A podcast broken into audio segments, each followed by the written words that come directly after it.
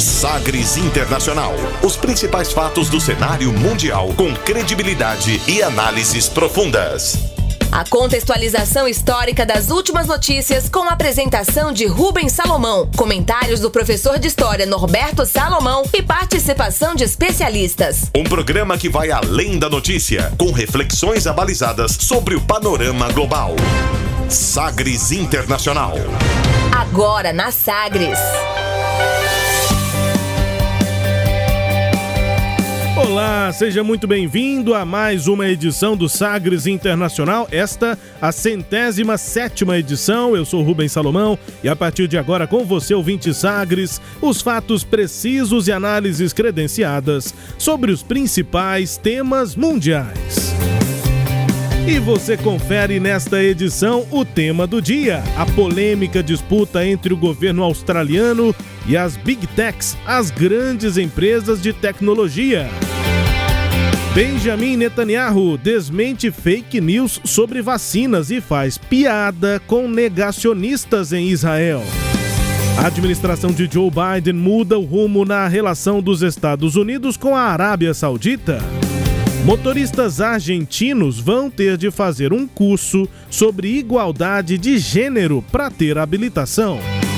Ministro das Relações Exteriores aqui do Brasil, Ernesto Araújo, alega que grupos de interesse atrasam o acordo entre União Europeia e Mercosul. E ainda, a música mais tocada nas paradas do Marrocos. Fique ligado, Sagres Internacional está no ar. Você conectado com o mundo. Mundo. O mundo conectado a você. Sagres Internacional. E como sempre, o programa conta com a produção, comentários do professor de História Geopolítica, Norberto Salomão. Oi, professor, tudo bem? Olá, Rubens, tudo bem? Olá a todos aqueles que nos acompanham, seja aqui nas ondas do rádio ou nos nossos podcasts. Aliás, continuem nos acompanhando e, se possível, enviando aí sugestões, né? E aí estamos aqui para aquela velha e boa reflexão sobre esse conturbado cenário internacional. 984001757, o DDD é o 62. Você manda aqui sua opinião, seu feedback pra gente sobre o Sagres Internacional, todo fim de semana aí, edições semanais. O WhatsApp é o 62 984001757. Você também manda mensagem aqui pelo nosso e-mail. É o jornalismo@sistemasagres.com.br. Foi começando o programa desta edição, como sempre, conferindo uma declaração de destaque nesta semana. Agora, as frases bem ou mal ditas por aí. Sim, pero la. Abre aspas. Abre aspas para o primeiro-ministro de Israel, Benjamin Netanyahu, também tratado, conhecido como Bibi, é um apelido, né? Num vídeo publicado aí nas redes sociais e também reproduzido na TV lá em Israel, para incentivar a população do país a se vacinar contra a Covid-19. Aliado aqui do presidente Jair Bolsonaro, né, o Benjamin Netanyahu aparece na gravação desmentindo notícias falsas sobre os imunizantes e fazendo piada com negacionistas. Abre aspas para essa propaganda do Benjamin Netanyahu. אז יאללה, להפשיל שרוולים, כולם להתחסן. כן, מה איתך? מתחסן? קודם כל חג שמח, ביבי. אבל אומר לך את האמת, אני מפחד, אני לא יודע מה יש בחיסונים האלה. כן, אל תהיה ליצן. החיסון הזה עבר את טובי המומחים בעולם, את רשות ה-FDA האמריקנית. מיליוני אנשים לקחו אותו, התחסנו, יצאו מהסכנה. שמעתי שזה משנה את ה-DNA. מה, אני צריך שיצמח לי זנב? כן, תפסיק לקשקש. מטרתו של החיסון לזהות ולתקוף את הנגיף, בדיוק כמו כל החיסונים שהאריכו לנו את תוחלת החיים. כן, ביבי, אבל לאחר המחקר המעמיק שעשיתי בטיקטוק, גיליתי שיש לי יותר שאלות מתשובות, ואני הולך לכתוב זאת ברשת. הנה עוד גיבור מקלדת. נו באמת. מה האינטרס שלך לחסן אותנו? למה שירצו לחסן את כולנו? מה האינטרס שלך? אתה רוצה להשתיל לנו שבב, אה? רוצה לעקוב אחריי, אה, ביבי? מה האינטרס שלך? די עם הפייק ניוז. האינטרס של כולנו זה שהתחלואה תרד, וכולנו נוכל לחזור לשגרה. בסדר, אבל אני צעיר, הקורונה לא מסוכנת לי. לצערי הקורונה מסכנת את כולם, אבל החיסון זה הדרך שלך להגן על עצמך, על אבא ואימא, על סבא וסבתא. חוץ מזה, תקבל דרכון ירוק. וואלה, נשמע לי טוב דרקון ירוק. וואלה. יוסי, חלאס עם השטויות שלך. מדינת ישראל תהיה המדינה הראשונה שיוצאת מהקורונה. זה בזכות מיליוני החיסונים שהבאנו, בזכותכם אזרחי ישראל, בזכות צוותי הרפואה שלנו, בזכות אלה מכם שעדיין לא התחסנו ויבואו עכשיו להתחסן. בקרוב נוכל לחזור לחיים שהכרנו ושכל כך אהבנו. אז שיהיה לכם פורים שמח, הפורים האחרון עם הקורונה. ביבי, שכנעת אותי, אני הולך להתחסן. חן, אש עליך. דיר באלק. Para traduzir aí essa propaganda em hebraico, né? Mas alguns termos em inglês, Sim, dá para tentar entender alguma coisa. Na verdade, é bem difícil, mas vamos traduzir aí o que disse nessa propaganda, um minuto e meio aí dessa peça publicitária do governo em meio ao Purim. Professor, é um feriado, uma festa importante, né? Sim. E não- agora, só nisso que você falou, Hum. não que, que nós falemos hebraico aqui, né, Rubens? É que Não, não dá pra entender depois nada. É, depois pegamos do inglês, né, do hebraico pro inglês pra poder É. ter a, É, na tradu- a tradução tiveram alguns internautas que fizeram a tradução aqui pro português interessados em é, mandar, indicar um vídeo pro presidente Bolsonaro, né? Já traduziram ali, colocaram a legenda em português, mas quem- e traduziram pro inglês para depois pro português. E se aquele que nos acompanha quiser ver, tem um link, tem alguma coisa? Tem, tem. Aí no nosso é, sagresonline.com.br, na postagem desta edição, tem lá todos os destaques, as manchetes do dia desta edição, tá lá também. é, já tem o player já no Sim. nosso, no nosso portal, no nosso artigo. O pessoal da equipe aqui do, do nosso portal, do Sagres Online, já faz todo um compilado dos, das músicas e desses áudios, enfim, que a gente ouve aqui. Então, acessando sagresonline.com.br, tem a nossa abinha lá, tem um cantinho dentro do portal do Sagres, do Sagres Internacional, e aí lá você vai encontrando as matérias aqui, as reportagens sobre cada uma das edições. E aí, busque lá, edição 107, vai estar lá o vídeo para você ver também. É bem interessante, é bem visual, né? A propaganda aqui a gente ouviu, mas é visual até porque o Purim é um momento importante, um dia importante, né? Uma festa eh, lá para os israelenses em que tradicionalmente eles se fantasiam. E aí o Benjamin Netanyahu tá, aparece ali no centro de um ginásio eh, durante aí esse feriado. E aí ele fala, feliz, feliz Purim a todos. Aproveite e venha se vacinar. Temos guloseimas do Purim. E aí quais são as guloseimas? Primeira dose, segunda dose. Levante sua manga da camisa e venham todos se vacinar. E aí aparece um personagem vestido de palhaço. Esse personagem, esse ator, vai mudando de fantasia a cada diálogo ali, cada fake news que o Benjamin Netanyahu rebate, Que ele legal, aparece hein? vestido de uma outra coisa. E aí ele começa vestido de palhaço, e aí o Benjamin Netanyahu pergunta: Ô Chen, e você vai se vacinar? Aí o palhaço diz: Feliz Purim, Bibi, mas eu estou com medo, o que tem nessas vacinas? Aí o Benjamin responde: Chen, não seja um palhaço.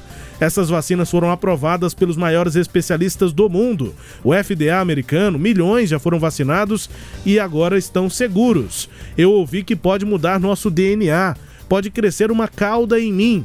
Aí aquela história do jacaré aqui do Brasil, né? O presidente Bolsonaro falou sobre isso, com essa história de mudar o DNA. Infelizmente, o presidente acabou fazendo referência a isso. E nessa propaganda, mudar o DNA poderia criar uma cauda, um rabo, né? E aí ele, da fantasia de palhaço, esse personagem, esse ator, passa para uma fantasia de cachorro, com um rabo ali abanando.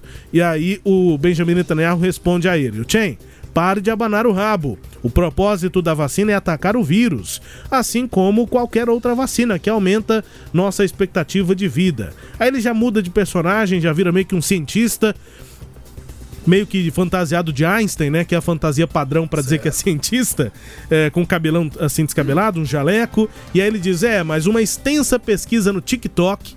Daí já dá pra ver a credibilidade da pesquisa. Eu tenho mais perguntas que respostas depois de uma pesquisa no TikTok. Aí o personagem diz que vai postar tudo. Aí o Benjamin Netanyahu diz: Ah, aí mais um herói do teclado. Aí já muda o personagem. Ele vira um herói com capa e cheio de teclados, assim, pe- pendurados no pescoço. E aí o Benjamin Netanyahu fala: Mais um herói, sério mesmo? Aí o tal do herói do teclado, como sendo aquela pessoa que compartilha, cria e compartilha fake news, né? Perguntou pro Benjamin Netanyahu: qual o seu interesse aqui? Por que vacinar todo mundo? Qual é o seu interesse? Você quer implantar um microchip? Você quer me seguir, Bibi? Qual é o seu interesse? Aí o Benjamin Netanyahu responde: pare com as fake news. Queremos que as invenções, as infecções, perdão, que as infecções diminuam para que possamos voltar à vida normal. Aí ele já muda para uma fantasia de bebê assim, de, de neném, né? E diz: Mas eu sou jovem, a, a Covid não é perigosa para mim.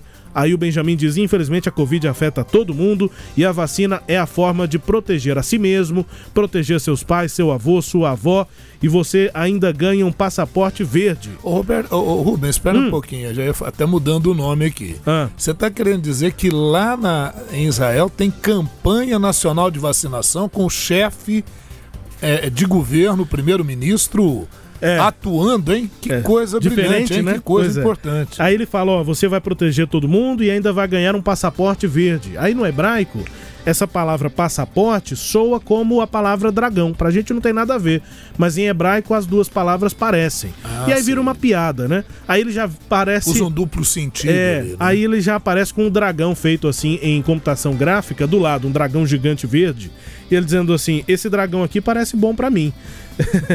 e aí o, o Benjamin fala: é, Israel. Aí ele, é, bom, aí ali diante da- do aparecimento de um dragão e quando a fake news parece ser tão óbvia assim, aí o Benjamin Netanyahu já nem responde, vira pra câmera e começa a apresentar mesmo um texto de campanha publicitária pró-vacina, dizendo que Israel vai ser o primeiro país, professor, a sair da crise do corona, graças a milhões de vacinas que trouxemos pra cá, graças a vocês, cidadãos de Israel, graças a nossos trabalhadores da saúde, também graças àqueles que não se vacinaram e que agora vão se vacinar. Em breve retornaremos à vida que conhecemos e amamos. Então, eu te desejo um feliz Purim, o último Purim com coronavírus.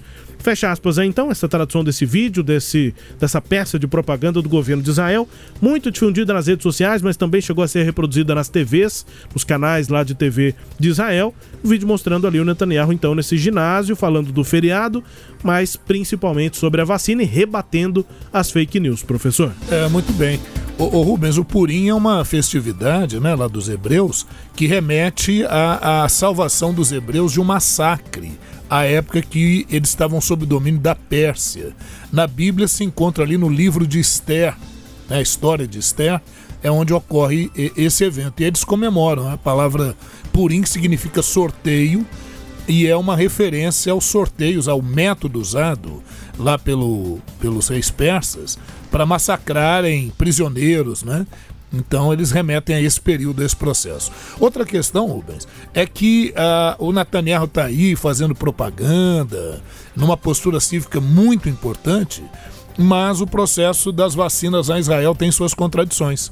Por exemplo, recentemente, uma, um aspecto que ficou muito mal é o fato de Israel adotar uma política de, das vacinas, ou diplomacia das vacinas, trocando vacina por prisioneiros, intermediando inclusive a vacina Sputnik V com a Síria. Só lembrar que a Síria é inimiga mortal de Israel por todo o contexto que acontece ali no Oriente Médio, que eu sei que se eu for explicar aqui, você Sim. já vai me trucidar. Muitas guerras, enfim, tempo. né? A gente, já- a gente citou em alguns momentos, mas é, tem uma história aí por trás disso. né? Isso. Então, é, é, uma jovem é, israelense entrou sem visto lá na Síria, também tinha dois pastores da Síria em Israel, e aí eles negociam essa troca de prisioneiros, mas o que estava secretamente que veio à tona agora seria essa troca mediada por meio da, da- do fornecimento de vacina russa, da Sputnik V, né? A, Israel compraria essas vacinas da Rússia para fornecer para a Síria. A Rússia é aliada da Síria, mas quer receber pela vacina. Então Israel falou: eu pago, mas aí a gente faz essa troca de prisioneiros. E aí por que, que isso gera uma crítica muito grande, né? Porque, a, a- por outro lado, Israel se recusa a adotar uma política de vacinação efetiva para os palestinos que estão na faixa de Gaza e na Cisjordânia. Eles estão vacinando aqueles que estão em Israel, mas na faixa de Gaza e na Cisjordânia não estão atendendo esse mesmo- a essa mesma, esse mesmo procedimento. Então isso tem pegado muito mal. Soma-se a isso o, o fato de que o nosso amigo Netanyahu, que está há cinco anos no poder, responde a três processos por corrupção. Só para relembrar, para refrescar a memória, um deles é o dossiê Bezek, também chamado como de caso 4000, em que ele é acusado de favorecer o site Walla em troca de favores do governo. Né? Isso teria rendido alguns milhões de dólares para o Shaul Elovitch, que era então chefe de um gigante das telecomunicações lá, e o Netanyahu, na época, também era titular do Ministério das Comunicações. E isso teria beneficiado, né? Isso, inclusive, contribuiu para que nessa troca se aprovasse em 2015 uma fusão da Bezek com a distribuidora de TV por satélite, a. Então, um negócio milionário e ele talvez tivesse se beneficiado. Eles estão investigando, ele é réu nesse processo. No segundo caso é o caso chamado Mediagate, ou caso 2000, que ele é acusado de ter procurado garantir uma cobertura favorável, uh, desta vez no jornal mais lido de Israel, o Yediot Aharonot, que significa últimas notícias, né, em português seria a tradução, em troca de uma possível lei que restringisse a distribuição de um jornal gratuito, que era concorrente do Yediot, né? o jornal Israel Ayom. Então, prejudicar um concorrente desse jornal que daria uma cobertura uhum. favorável ao governo do Netanyahu.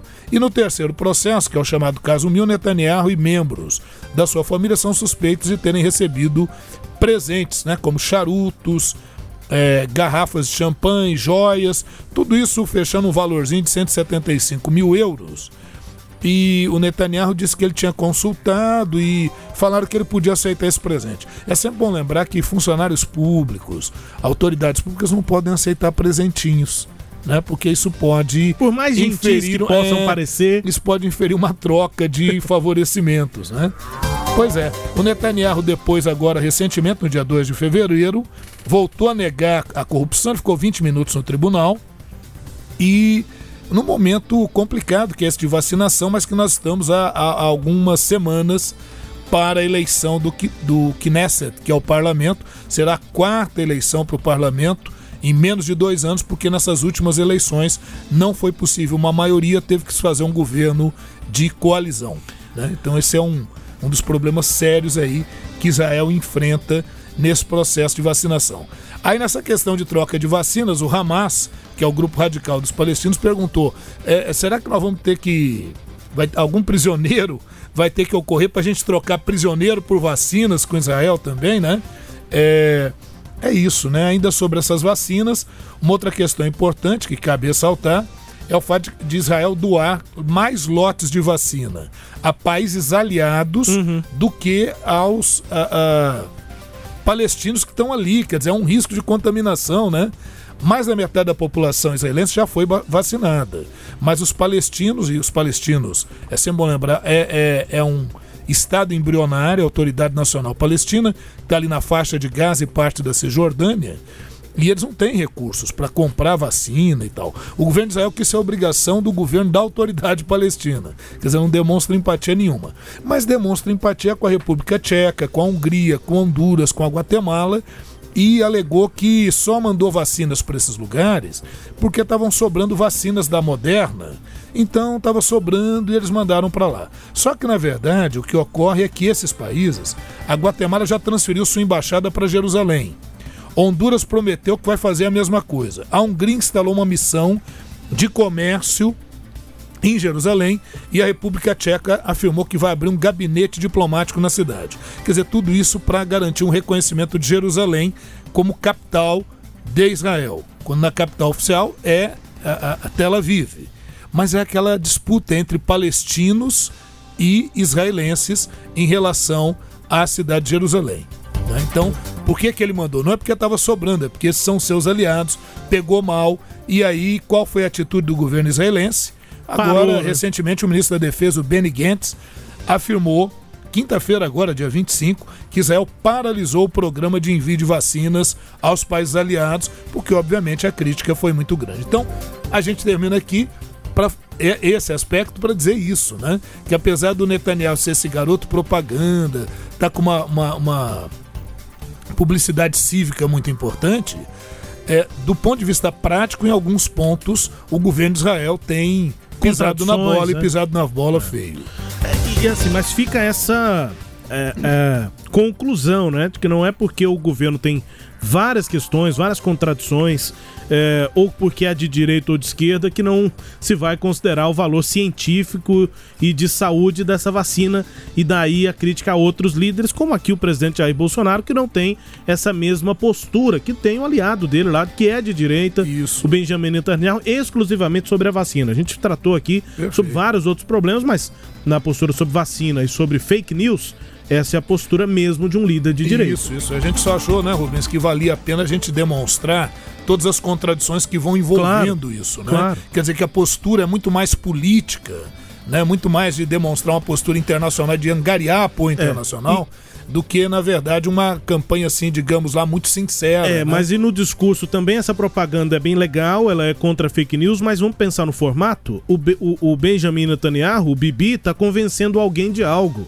Ele tem que convencer as pessoas de muita coisa por conta dos problemas que ele enfrenta, porque tem eleições batendo a porta. Exatamente. Então o formato é meio que de campanha, ele é muito, muito carismático, muito simpático, convencendo alguém de alguma coisa. Ele não está convencendo só, convencendo só aquela pessoa negacionista, ele está num processo de convencimento do país inteiro, tentando se mostrar uma figura simpática. Ele é carismático, mas os problemas se acumulam de uma forma que ele passou a ter uma certa ojeriza também de parte da população É, é- de Israel, tanto é que ele não consegue mais formar governo, já tem quatro eleições, vamos para a quarta, E né? parece que não vai conseguir de novo, porque tudo indica, o partido dele, que é o Likud, tem maioria, possibilidade de fazer ah, ah, o maior número. Mas não o a suficiente. maioria suficiente para compor o governo e vamos voltar para o velho problema.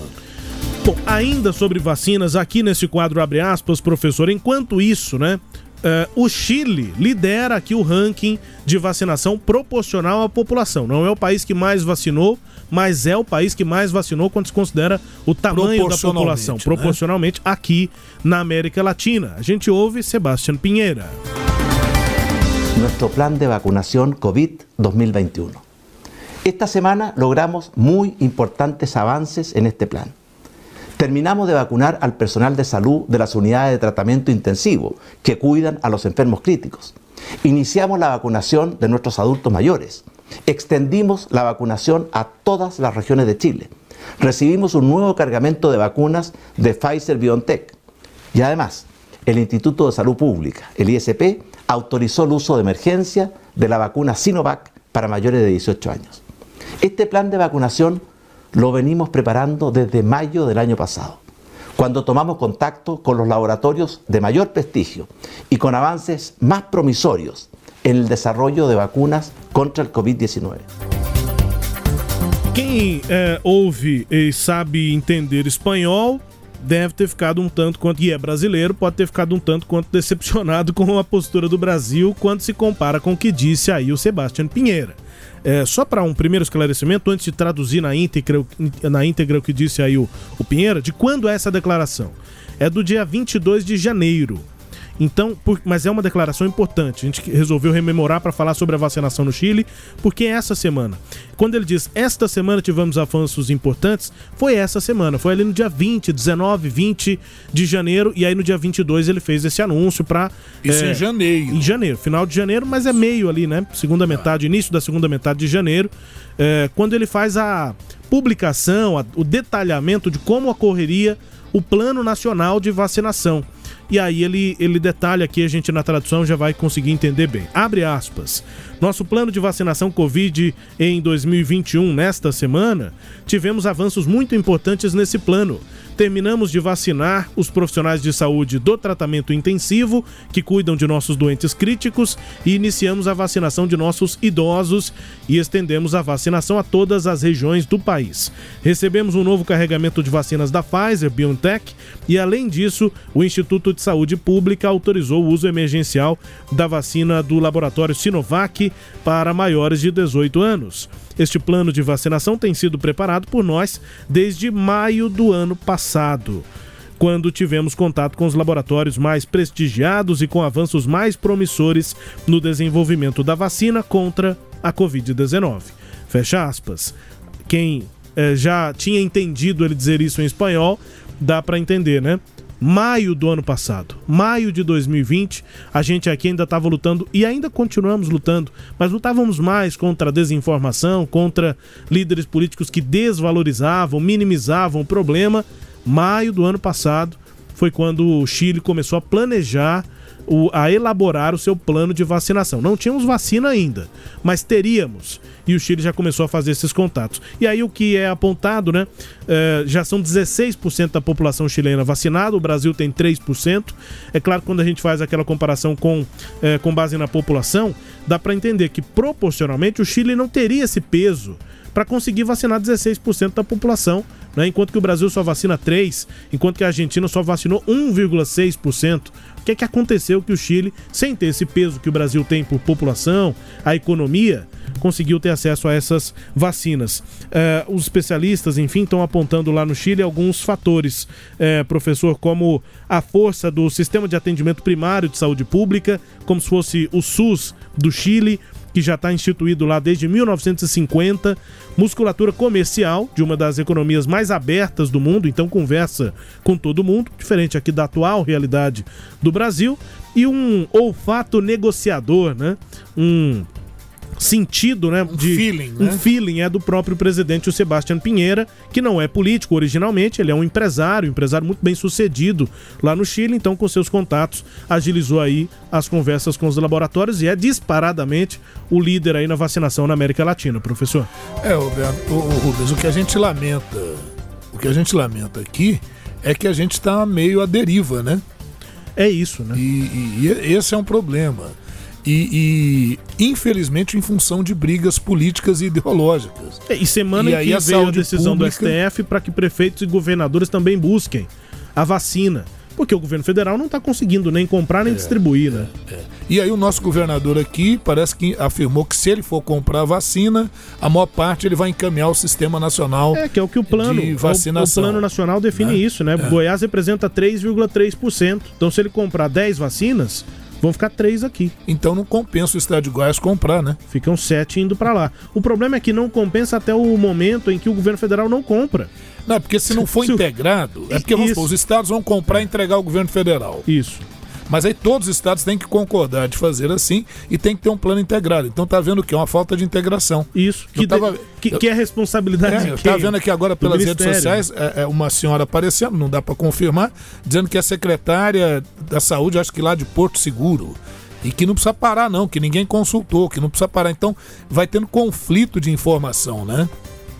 Sem dúvida. O exemplo tá aí de países que dão, é, é, dão mais certo na vacinação a gente tem visto aí o Israel, que vacinou mais da metade da população, e aqui na América Latina, o Chile, que apesar de termos é, situações muito diferentes, circunstâncias diferentes entre é, Brasil e Chile, mesmo assim, os chilenos conseguiram avançar bem mais na vacinação. É, vamos torcer para o bom senso prevalecer, né? Tá difícil, é. tá difícil. Temas aqui, portanto, né, do nosso quadro Abre aspas. Vamos agora ao tema do dia no Sagres Internacional número 107. Navegando pelos mares da informação. Sagres Internacional. Oh, what we're living in. Let me tell ya. And it's a world that man can eat at all. When things are big that should be small. Who can tell what magic spells we'll be doing for us? And I'm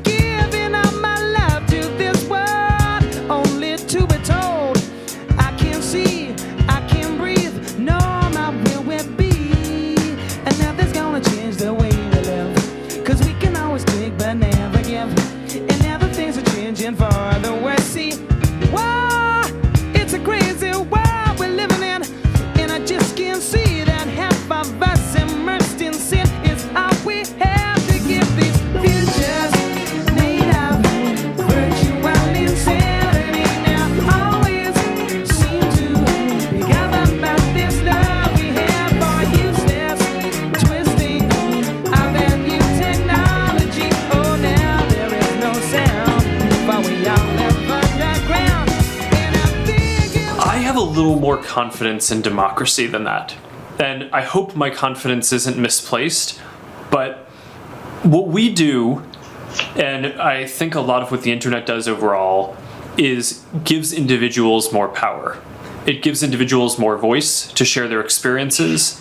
And um, some of the times when I, when I see people concerned about about social media, um, you know, some of those organizations are uh, ones that used to be previous gatekeepers on things that um, that, that in some cases, you know, had, had very noble missions to try to inform people, but in practice also served to lock a bunch of people out of the ability to get their experiences um, recorded and shared in the world.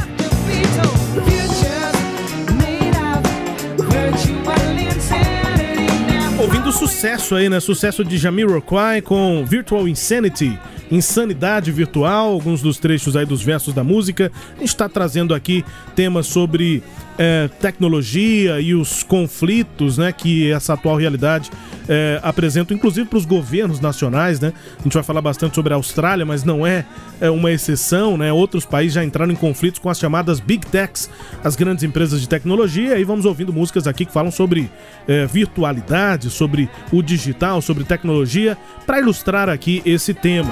O Jamiroquai canta em alguns momentos ali futuros feitos de insanidade virtual agora. Sempre parece ser governado por este amor que temos.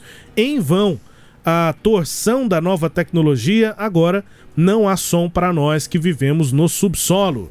É uma música que dá uma, é, uma ideia né, do quanto a internet e essa, essa nova tecnologia, a realidade virtual, né, que tanto pauta as nossas vidas, e a música não é nova, faz com que a gente pareça que fica assim, meio escondido, meio que num subsolo, e o mundo virtual fica acima de nós, assim, meio que coordenando as nossas ações, verificando o que a gente faz.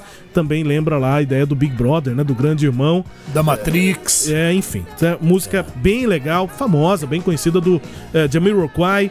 É, O professor estava comentando aqui, ouvindo no fone de ouvido e, e comentando. Parece que tem alguma coisa a ver com Steve Wonder. Tem muito, né? Funkeada, enfim. Música abrindo aqui o nosso tema do dia. E aí a voz que ouvimos, né, para abrir essa, esse debate, essa conversa, professor, é a voz do Marquinhos.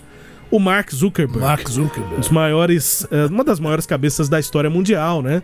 É, com- Recentes, né? Recentes, Isso, mas tá- pe- penso que tá entre lá, né? Sei lá, se a gente for fazer uma, uma lista de não sei quantos, é, não vou me arriscar a isso, É. mas é um nome importante, né? Criou Teremos algo... que parar para pensar melhor. É, mas criou né? algo que mudou muito na forma como a gente se relaciona, né? O criador do Facebook, o Mark Zuckerberg, numa, da, numa entrevista recente que ele concedeu àquele projeto que já apareceu aqui no nosso programa, o Axios, que é um projeto de entrevistas importantes, grandes entrevistas, feitos por jornalistas eh, famosos aí, cada um especializado na sua área.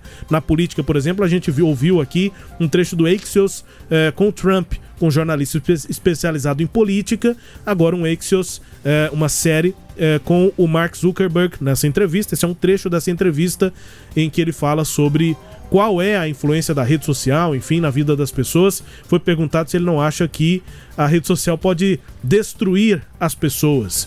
É, é uma série da Axios, esse é o nome, feita pela HBO. Nesse trecho ele diz o seguinte, abre aspas: "Eu tenho um pouco mais de confiança na democracia do que isso. Espero que a minha confiança não esteja exagerada, mas o que nós fazemos e muito o que a internet faz é dar mais poder às pessoas, dar a elas mais voz para compartilhar suas experiências e muitas vezes, quando vejo as pessoas preocupadas com as redes sociais, algumas dessas pessoas que questionam são organizações, aquelas organizações que antes eram as que tinham o monopólio da informação. Por mais que tinha, eh, às vezes, a nobre missão de informar, muitas vezes deixavam as pessoas presas e inviabilizava que elas próprias gravassem e contassem suas histórias ao mundo. Fecha aspas. Esse é um trecho de uma entrevista e uma declaração do Mark Zuckerberg, professor, que acho que pode ter sido, pode representar o que é o início desse crescimento até chegarmos nas gigantes das tecnologias e elas gigantes acabam tendo conflitos aí com governos nacionais, como é o caso lá da Austrália, nosso tema do dia, professor. É, só vamos dar uma explicação inicial do que, que se trata esse tema. Vamos. É porque o governo da Austrália, assim como o governo da França, da Alemanha, é, pressionadas pelos meios de comunicação nacionais, começam a pensar em elaborar leis para é, que essas empresas é, de mídia virtual, digamos assim, possam distribuir parte dos lucros que têm com os meios tradicionais de comunicação. Até porque essas grandes empresas usam o conteúdo, Essa as notícias, é os questão. textos Elas não desses, são desses na- veículos de imprensa. É. E aí os principais alvos, Google e Facebook. Isso, elas não são, na maioria das vezes. Agora estão começando a investir nisso também. Mas elas não são agências de notícia. né? É, é, é, elas não lidam diretamente com a prática efetiva do jornalismo. Elas são muito mais uma difusora de notícias e o que é pior, não pagam por isso. Então isso começou a gerar questionamentos em, em, vários lugares e o caso mais recente foi na Austrália. Então só para a gente, acho que deu para entender o que, do que, que se trata.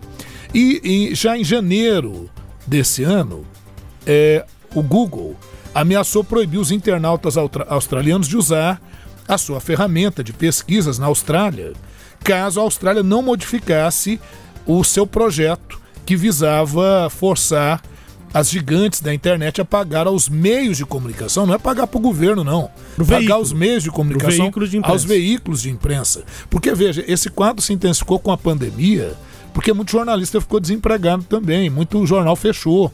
Então, é, é, é Tá, mas eles não acompanharam o ritmo. Não é só isso. Então, é interessante quando a gente vê o Mark Zuckerberg falar dessa questão das gigantes que monopolizavam a informação. Essas gigantes continuam existindo e eles estão substituindo esses gigantes. E, e governos estão querendo regulamentar isso.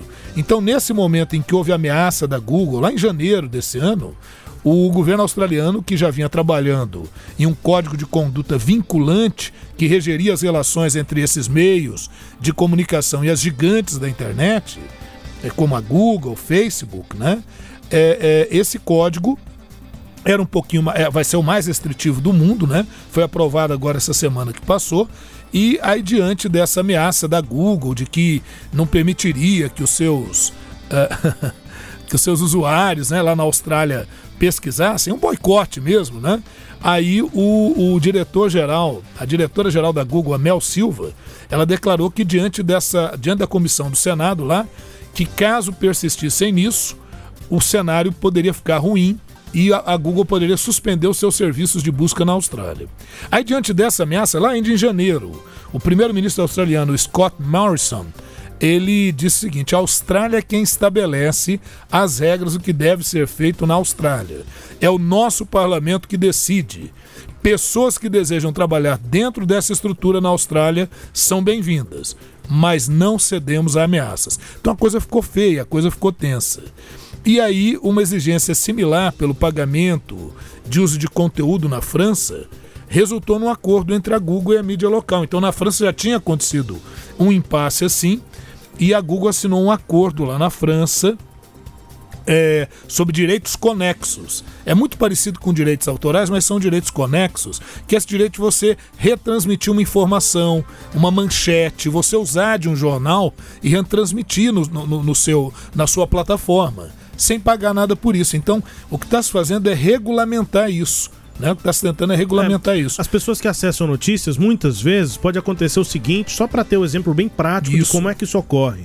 Você faz uma busca lá no Google, faz a busca sobre é, é, lockdown em Goiânia, por exemplo. E aí você encontra lá um texto um, que teoricamente é da Sagres mas está entre aquelas recomendadas do, do Google. Isso. Não está entre os links de notícias. O hum. primeiro lugar que aparece ali é uma série de notícias que são recomendadas pelo Google. Quando você clica em uma delas, digamos que uma delas seja aqui do site da Sagres. Quando você abre, não tem o link lá em cima na sua barra de navegação www.sagresonline.com barra aquele endereço grande. Não, fica www.google.com ponto não sei o que, um endereço bem grande, Isso. mas ele é sediado no Google. Mas você está acessando e lendo o conteúdo que é da Sagres. Ué, o que é que está acontecendo? O Google recomenda, a gente sabe que ele tem um algoritmo, a gente estuda isso para fazer a, a, a, notícia, escrever a notícia de uma forma que ela vai ficar mais bem ranqueada, esse é o termo, para quando alguém buscar lockdown em Goiânia, o texto da Sagra estiver mais à frente lá na busca do Google. O texto do Popular vai estar tá bem, o texto lá do Diário de Goiás vai estar tá ranqueado, porque está todo mundo observando qual é o algoritmo para tentar ficar mais bem ranqueado. Só que ao mesmo tempo, o mesmo algoritmo que dá um critério para você é, tá mais bem ranqueado, então você faz o seu texto se adaptando a isso. Esse mesmo algoritmo faz com que o robô de leitura do texto do Google copie o seu texto. Então aquilo que aparece é um card, ou seja, uma construção do próprio Google com o seu texto, com o texto daquele Isso. veículo. Então o conteúdo é do veículo, mas quem está apresentando e está recebendo o acesso e vendendo publicidade em cima daquele texto é o Google. Lá no meio daquele texto tem algum link para você clicar e aí sim entrar no site do efetivo produtor de conteúdo. Esse é o problema. Quando você pega aquele link e compartilha, você está compartilhando um link do Google e não de quem produziu o conteúdo. É, e essa é justamente a questão, porque como Google, Facebook são excessivamente acessados, eles conseguem captar financiadores. E aí isso tem, é, é, é, é, de certa forma, sido uma política predatória em relação a meios de comunicação, principalmente meios de comunicação menores, que acabam fechando, acabam né, perdendo a sua efetividade. Então, isso tem, isso tem sido um elemento comprometedor até para a geração de notícia, de notícia mesmo, de notícia jornalística, né? É, pois é, a- a- lá na França, a Google fez um acordo com a Alliance de la Presse de Information Générale, que é a PIG, que é uma associação que tem lá. Não conseguiu envolver todo mundo ainda, mesmo esses acordos são meio restritivos, mas na França eles já conseguiram é, é, um acordo nesse sentido. E agora na Austrália a coisa vai avançar. Na França pegou Facebook e Google, mas não incluiu, por exemplo, Instagram e YouTube. Olha bem, Instagram e YouTube também são poderosíssimos. Get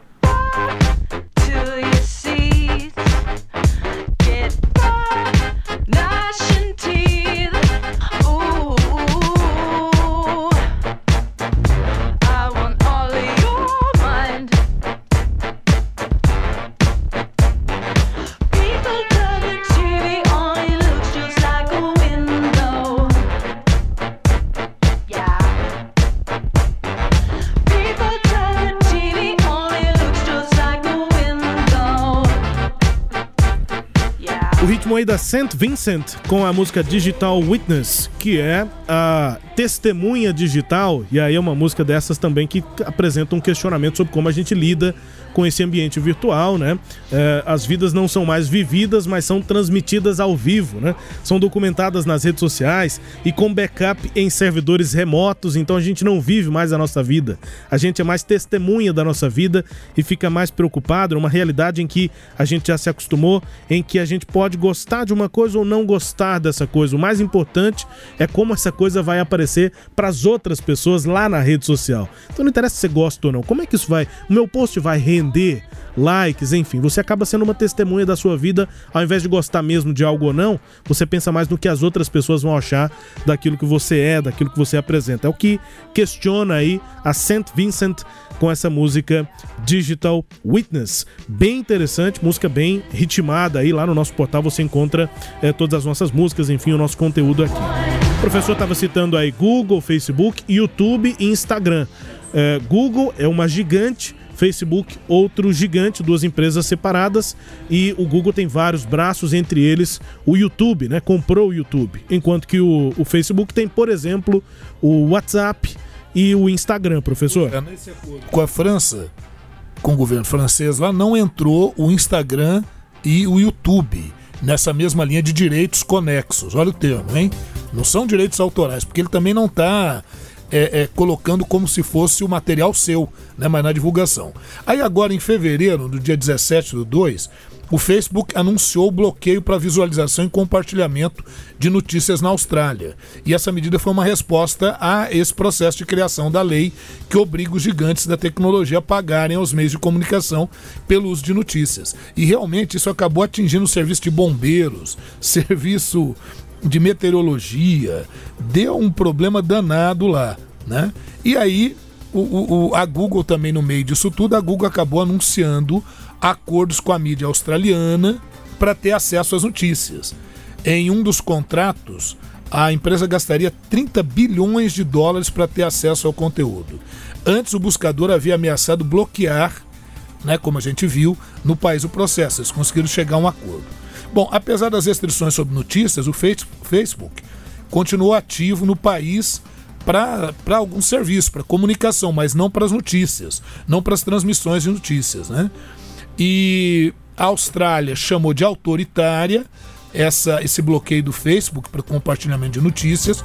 O ministro das Finanças australiano, Josh é, Frydenberg, Ele garantiu que o Facebook não avisou as autoridades e disse: olha, não adianta eles fazerem isso. Essas medidas são inúteis, são autoritárias, vão manchar a reputação do Facebook aqui na Austrália e isso só demonstra o poder que essas grandes corporações têm né, é, no cenário digital. Aí em 19 do 2, você vê, dois dias depois, a Austrália e Facebook começaram a negociar, porque realmente o bloqueio do Facebook fez sentido. Isso fez inclusive mudar o texto.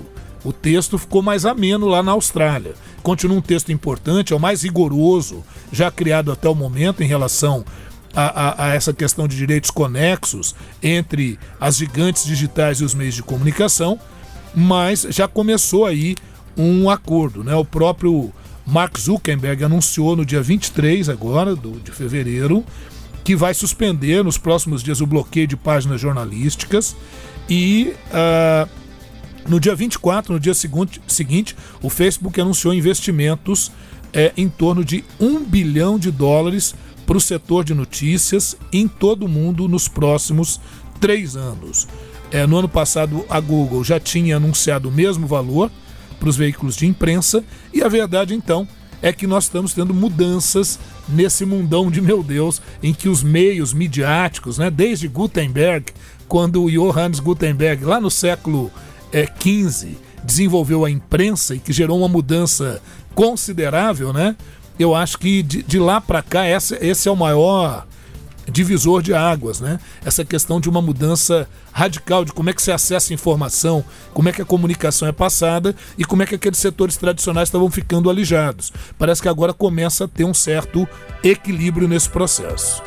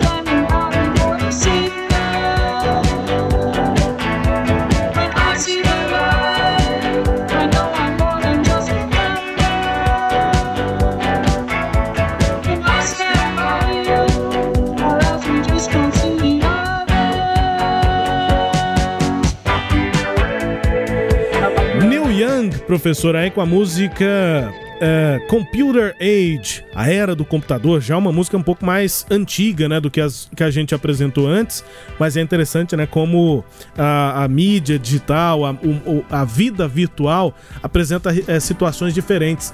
Na música anterior aqui, o questionamento é esse da gente virar testemunha da própria vida, ter que postar tudo e acaba vivendo pouco e posta tudo, né? Já essa aqui fala do individualismo, uhum. né? O Computer Age, o que é a era do, comp do computador para o, o Neil Young? Um, o, alguns versos dizem o seguinte: Eu sei que eu sou mais do que apenas um número.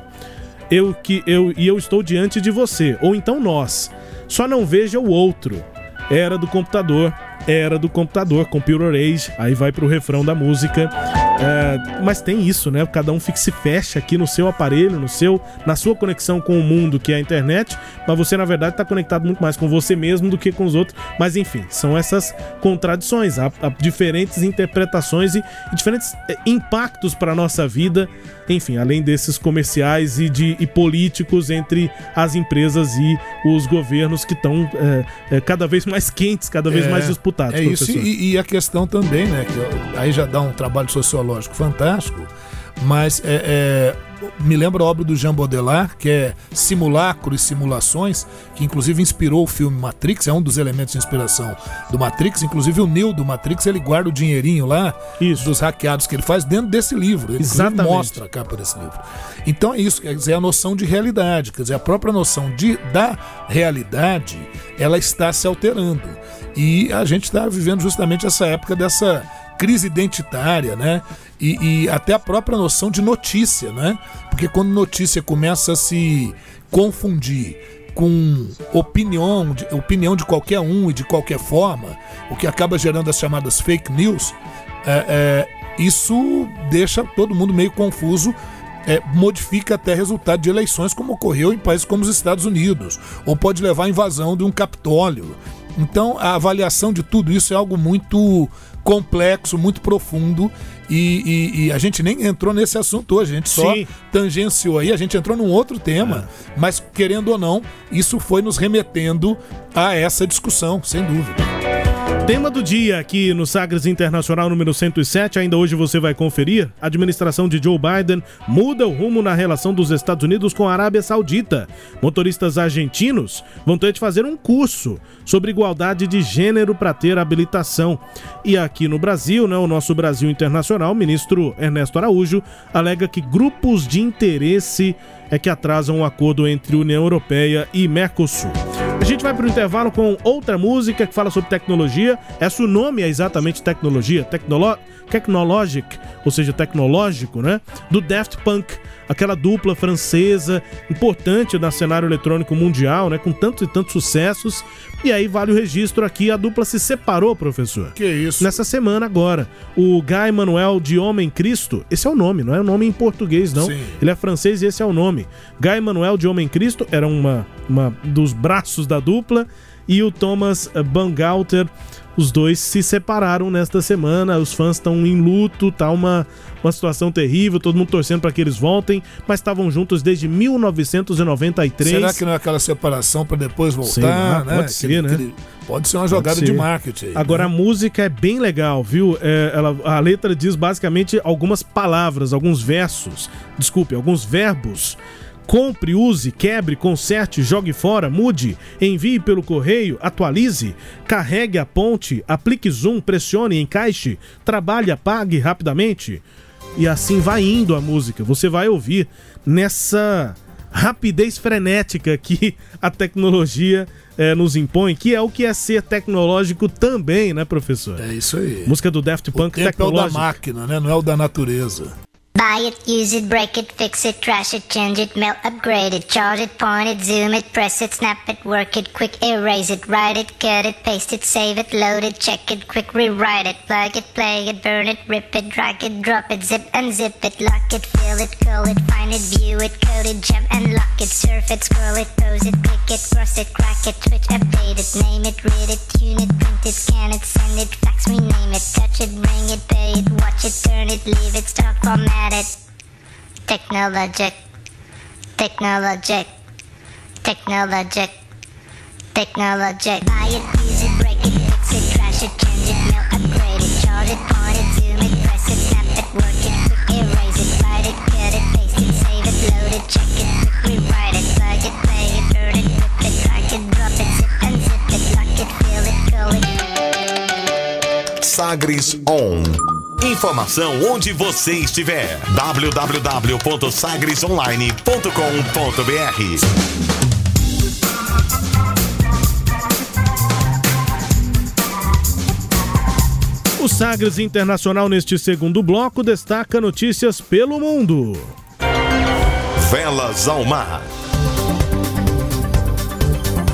A administração de Joe Biden se dispôs a tornar público, nesta semana, um relatório da inteligência norte-americana que conclui que o príncipe herdeiro e líder de fato saudita, lá da Arábia Saudita, Mohammed bin Salman, aprovou em 2018 o assassinato de Jamal Khashoggi, jornalista crítico do regime de Riad. Riad é a capital da Arábia Saudita, no consulado lá é, americano na Arábia, da Arábia Saudita em Istambul. É, portanto, esse assassinato aconteceu no consulado da Arábia Saudita em Istambul. Ele estava lá e mesmo assim foi atacado, assassinado, mutilado, né? Foram cortados os pedaços do corpo dele e deram fim, deram o corpo dele nunca foi encontrado até hoje. E aí um relatório da inteligência dos Estados Unidos agora mostra que o príncipe Mohammed bin Salman eh, aprovou essa morte, esse assassinato. As conclusões do relatório do qual a CIA foi a autora principal já foram adiantadas por diversos meios de comunicação nos meios posteriores ao crime, nos meses ali depois do crime. Mas a publicação a qual Donald Trump resistiu reiteradamente abre simbolicamente uma anunciada nova etapa nas relações entre Washington e a Arábia Saudita e representa uma clara ruptura com a indiferença exibida pela administração de Donald Trump diante do, do, brutal esquartejamento de um jornalista colaborador do The Washington Post e residente nos Estados Unidos. O presidente Joe Biden, que confirmou ter lido o relatório, conversou por telefone nessa última quinta-feira com o rei, não com o príncipe, com o rei Salman bin Abdulaziz, de 85 anos, e não com Mohammed bin Salman. A mudança de interlocutor é um gesto claro, enquanto a administração de Trump tratava com o príncipe herdeiro, agora Biden optou por considerar que o rei continua sendo o líder do país e que o canal oficial de comunicação do filho, é, como ministro da Defesa que é na Arábia Saudita, tem que acontecer lá com o Pentágono e não com o presidente dos Estados Unidos. Os membros da administração democrata, no entanto, afirmam que mantêm contatos com os outros níveis do regime saudita ainda na campanha, professor, para se tornar candidato democrata, então naquela campanha interna no Partido Democrata, em um debate Joe Biden deixou claro o que faria em relação à Arábia Saudita. Khashoggi was in fact murdered and dismembered, and I believe in the order of the Crown Prince. And I would make it very clear we were not going to, in fact, sell more weapons to them. We were going to, in fact, make them pay the price and make them, in fact, the pariah that they are. There's very little social redeeming value of the in the present uh, government in Saudi Arabia. And I would also, as pointed out, I would end end the subsidies that we have, end the sale of material to the Saudis, who are going in and murdering children and they're murdering innocent people. And so they have to be held accountable. Eles têm que ser responsáveis, né? eles têm que ser responsabilizados. Abre aspas para traduzir aí o que disse Joe Biden, áudio, portanto, lá de um debate na campanha ainda para ser o candidato democrata. Abre aspas. Khashoggi foi de fato morto e desmembrado, esquartejado por ordem do príncipe. Vou deixar isso muito claro. Nós não vamos vender mais armas para ele, para eles. Vamos fazê-los realmente pagarem o preço e fazer deles os párias que realmente são há muito pouca validação social desse governo e do regime na Arábia Saudita. E também vou acabar com todos os subsídios que temos lá e outras e outros materiais. Já que eles assassinam crianças e pessoas inocentes, eles precisam ser responsabilizados, fecha aspas, para Joe Biden. Ainda lá na campanha dentro do Partido Democrata, a Casa Branca explicou que a nova administração se dispõe então a recalibrar é a palavra, professor? É, a sim, relação com isso. a Arábia Saudita. É, é esse o meu comentário. A questão não é só com a Arábia Saudita, não. Isso vai modificar profundamente as relações dos Estados Unidos com relação ao Oriente Médio. Como? Nós vamos acompanhando aqui, você que nos segue aqui no Sagres Internacional, fique atento que nós vamos estar analisando com lupa. Né? Ó, ainda nesse giro aqui, a Agência Nacional de Segurança Viária lá da Argentina determinou que quem quiser ter uma carteira de habilitação vai ter necessariamente de fazer um curso sobre direção, sobre manutenção do carro, sobre direção defensiva, não. Mais do que isso. Mais do que isso. Vai ter de fazer um curso sobre gênero e estudar temas como masculinidades, patriarcado, feminicídios e acesso de mulheres ao setor do transporte.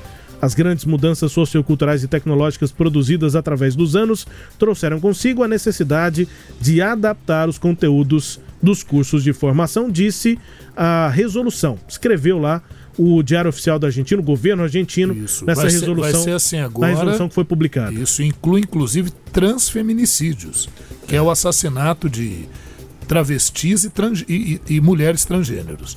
Então é isso, a questão é que a violência e essa cultura machista latina acaba exigindo isso. Né? E a situação de vulnerabilidade de uma mulher ter de pegar um táxi Exatamente. ou um Uber. Exatamente. Ela está vulnerável. Uber que não pegou na Argentina, os taxistas não deixaram.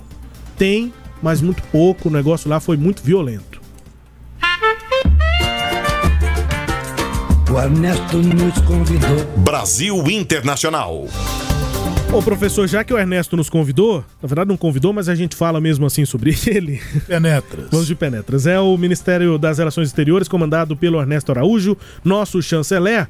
Ele defendeu nesta semana a flexibilização do Mercosul para que cada nação possa negociar acordos comerciais com outros países de forma independente. É o bilateralismo, né, professor? O ministro afirmou que o principal objetivo da proposta é tornar o bloco eficiente e competitivo e disse ainda é, que há interesses aí, que há grupos é, que têm trabalhado contra o acordo entre União Europeia e Mercosul. Grupos de interesse. E aí, na prática, esse acordo que foi assinado lá ainda no início da gestão de Bolsonaro é, com a União Europeia é, não vai sair do papel, né, professor? Pelo simples motivo de todos os países do Mercosul têm de aprovar nos seus parlamentos a adesão a esse acordo. Só que todos lá da União Europeia também, só todos. E na França já tem problema, na Alemanha, muitos questionamentos, principalmente a relação aqui do Brasil com a, o meio ambiente e a preservação à Amazônia. Então, é, diante dessa inviabilidade, o nosso chanceler já considera flexibilizar aqui as regras do Mercosul para que cada país vá fazendo suas, é, seus acordos aqui dentro e para fora também. É isso, e de outra forma ele quer terceirizar uma culpa que em parte é dele. Quer dizer, a falta de diálogo que houve nesse primeiro para o segundo ano é muito grande. Então, tem que rever algumas dessas posturas se quiser incluir o Brasil no contexto internacional. Aí não sei qual é a proposta que esse governo vai resolver seguir, né? Chegando ao fim aqui do Sagres Internacional número 107 para ouvir música bem tocada nesta semana no Marrocos. E essa é uma daquelas, viu, professor? Sabe aquelas? Que a gente antecipa aqui, daqui a pouco vai estar sendo tocada? Eu não sei se ela vai estar sendo tocada aqui porque é uma língua muito diferente. Mas é, é uma música que está fazendo muito sucesso. Está tocando mais no Spotify do que nomes como Justin Bieber ou The Weeknd. Olha São só. grupos muito famosos, gigantes Vamos né, ver se isso é da bom música mesmo. mundial. Mas é um refrão que pega é, e tá tocando muito. É, a música é em árabe, né? É, mas tá fazendo muito sucesso lá nos países árabes, no Oriente. Vamos ouvir música mais tocada nesta semana no Marrocos, mas em outros países também por lá. Confira.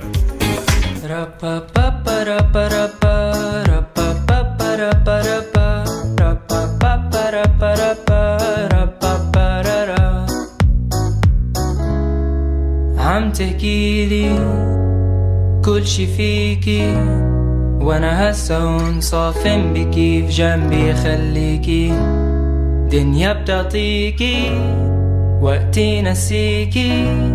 دموع هاليومين خلو عينيكي تعبانة حطي راسك عالمخدة جوا قلبي ما في قدك لونه أبيض وقلبك ما حدا زيك. شو عجبني ردك؟ أنا دايما حضني جنبك. لو كانوا كلهم ضدك حضل أحبك. حضل أحبك.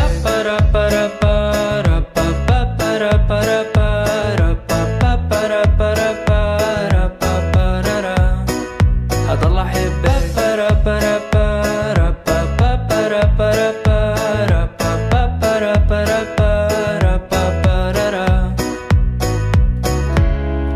Esse papará aí, professor, é um refrão que é dançante, né? O É, pessoal vai demais. compartilhando, vai ouvindo a música. É a do Issan Al-Najjar. A música chama Hadal Arbek, que na tradução quer dizer Eu continuarei amando você. E é um menino, 17 anos, adolescente jordaniano, nascido lá na Jordânia, em Amman, é, Isman, Issan, perdão, Issan Al-Najjar. E a música fala aí sobre sofrência, né? Pra Eu vou variar, continuar né, amando Rubão? você, mas com esse refrão aí, papará, pará, bom. papá, é legal, hein? Bem compartilhado lá, muito ouvido na, no Marrocos e em outros tantos países lá, é, na, nos Emirados Árabes, na Arábia Saudita, na Malásia, na Índia, nos Estados Unidos também, Reino Unido, em alguns países ocidentais aqui, mas principalmente lá no Oriente, professor. É um balanço gostoso, né? É. Bom, é bom. Um abraço, hein? Um abraço, Rubens. Só gostaria de agradecer a todos aqueles que têm nos acompanhado. Muito obrigado ao Sistema Sagres de Comunicação. Informar que nós estreamos na TV Sagres na quinta-feira última. Você Aí pode é acompanhar pelo quinta, YouTube. Toda quinta, às três da tarde, por aí. A gente está participando, dando um pitacozinho aí do cenário internacional. E mais novidades estamos preparando. Aguardo. É isso aí, pessoal. Professor Norberto Salomão, então, toda quinta, lá no seu YouTube, é dentro do Sagres em Tom Maior, às três da tarde, aqui com a apresentação do Vinícius Tôndolo e os temas internacionais também por lá. Tchau, pessoal. Obrigado aqui pela companhia na edição 107 do Sagres Internacional. Até a próxima semana.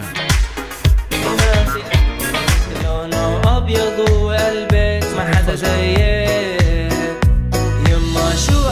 Você ouviu Sagres Internacional. Os principais fatos do cenário mundial com credibilidade e análises profundas.